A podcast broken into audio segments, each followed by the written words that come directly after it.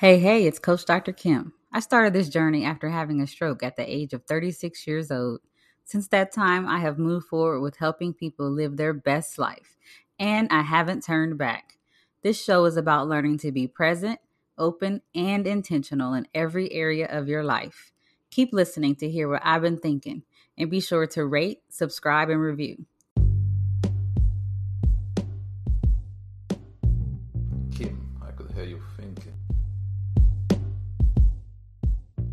Past couple of weeks, we've had some guests on this show for Women's History Month. We've had guests for innovation and discovery and discussion, and it has just been great. This week, we are going to shift gears a little bit, and I want to talk about something that I've been thinking about. And it's no surprise because, you know, that's what I do. I be thinking. And over the past few weeks, we have all witnessed some momentous times in history. I got to wondering do we take time to sit back and really celebrate? Do we celebrate the wins? Let me explain. When I turned 40, I was not too keen on having a birthday party. And I know that sounds ridiculous to some, maybe, and like, what's the big deal to others? But the reason I didn't want to have it is because I'd had some negative experiences at gatherings. And I won't go into too much detail about that, but it was like I went through all the what ifs in my head. What if people don't come? What if there's a argument? What if people don't get along or they don't like what's happening at the event?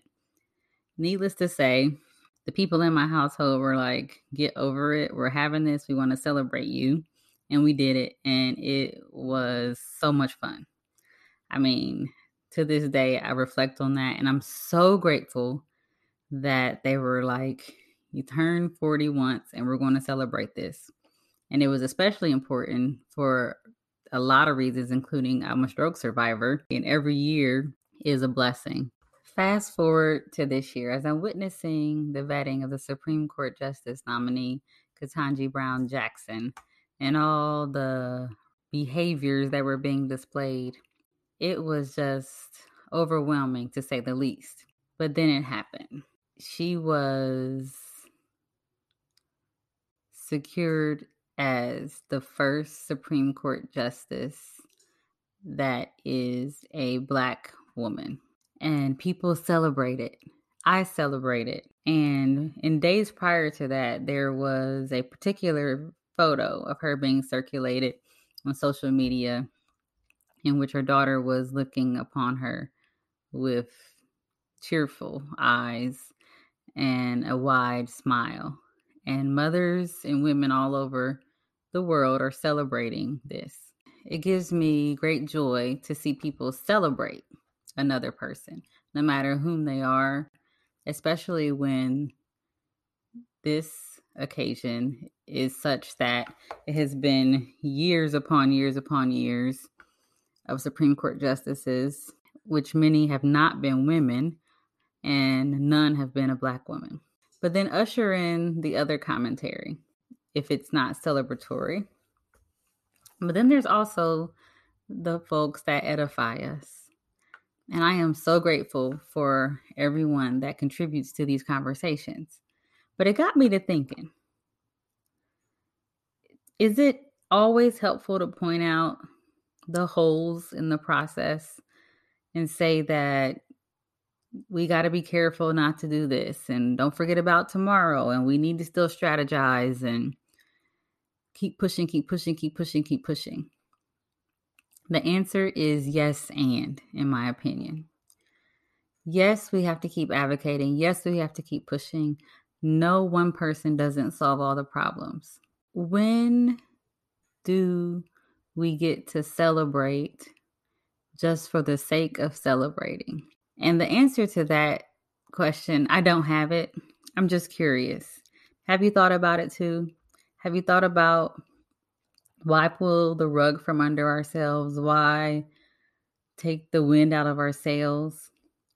And then I watched on TV as roommates of Judge Brown Jackson, Supreme Court Justice Brown Jackson, were interviewed about them growing together and being friends and just how giddy they were and over the moon excited about her accomplishment and how she worked so hard for it. I could just see the pure joy and celebration that they had for her accomplishment. And that is what I wanted to sit in for a moment that joy. And I know everybody has a role to play. I just wonder if it would be beneficial if we aligned ourselves in such a way that we encourage people to sit in some joy for a little bit longer, just a little bit longer. It doesn't necessarily have to be for eternity because then we would be in denial. We would be acting as if there are not problems that exist in the world that do not need to be resolved, that do not need to be changed, rearranged, and new structures and systems built to support our diverse society and communities. So, I'm not asking to turn a blind eye. I'm not saying that we pretend that issues do not exist. I'm only raising the question is it possible to celebrate for just a moment? And I'm reminded of a time when I was with my current CEO of the organization I work for, and he asked our leadership group, What are some wins that we've had? And we went on to tell him that. And in the next breath, we went on to tell him what we needed to improve. And he also commented, I admire your tenacity and your drive. I can't recall verbatim what his next comment was, but it was something to the fact that we are such driven people that it is unlikely we will rest on our laurels. So, why don't we allow ourselves to celebrate? Celebration is a good thing, especially when it's from people who do not rest on their laurels. Do you really think that if you celebrate, you're just going to hang up your hat dust off your shoes and say, Well, I'm all done. I've done everything that I need to do. I doubt it. There's many of us who are high achievers. We push and push and push and push. And that is why we don't stop to celebrate because we can always see the next thing that needs to be transformed and changed. What we have to be cognizant of that there are people around us who need the pause. We may have that energy and drive to keep going. Whereas the folks around us, we may be wearing them out, and we can take the stance that we don't care about that. However, I would like to offer that in order to keep people engaged, to keep people motivated. Take a moment to stop and smell the roses, to high five, to pump your fist in the air and say, Yes, we did that. Rest is not idleness, it is allowing yourself to sit in it and revel in the glory of your accomplishments for just a few minutes, few days, a week, and then get back at it again. You might just find you're the better for it. When it comes to small wins, it can lead to a cascade of positive changes.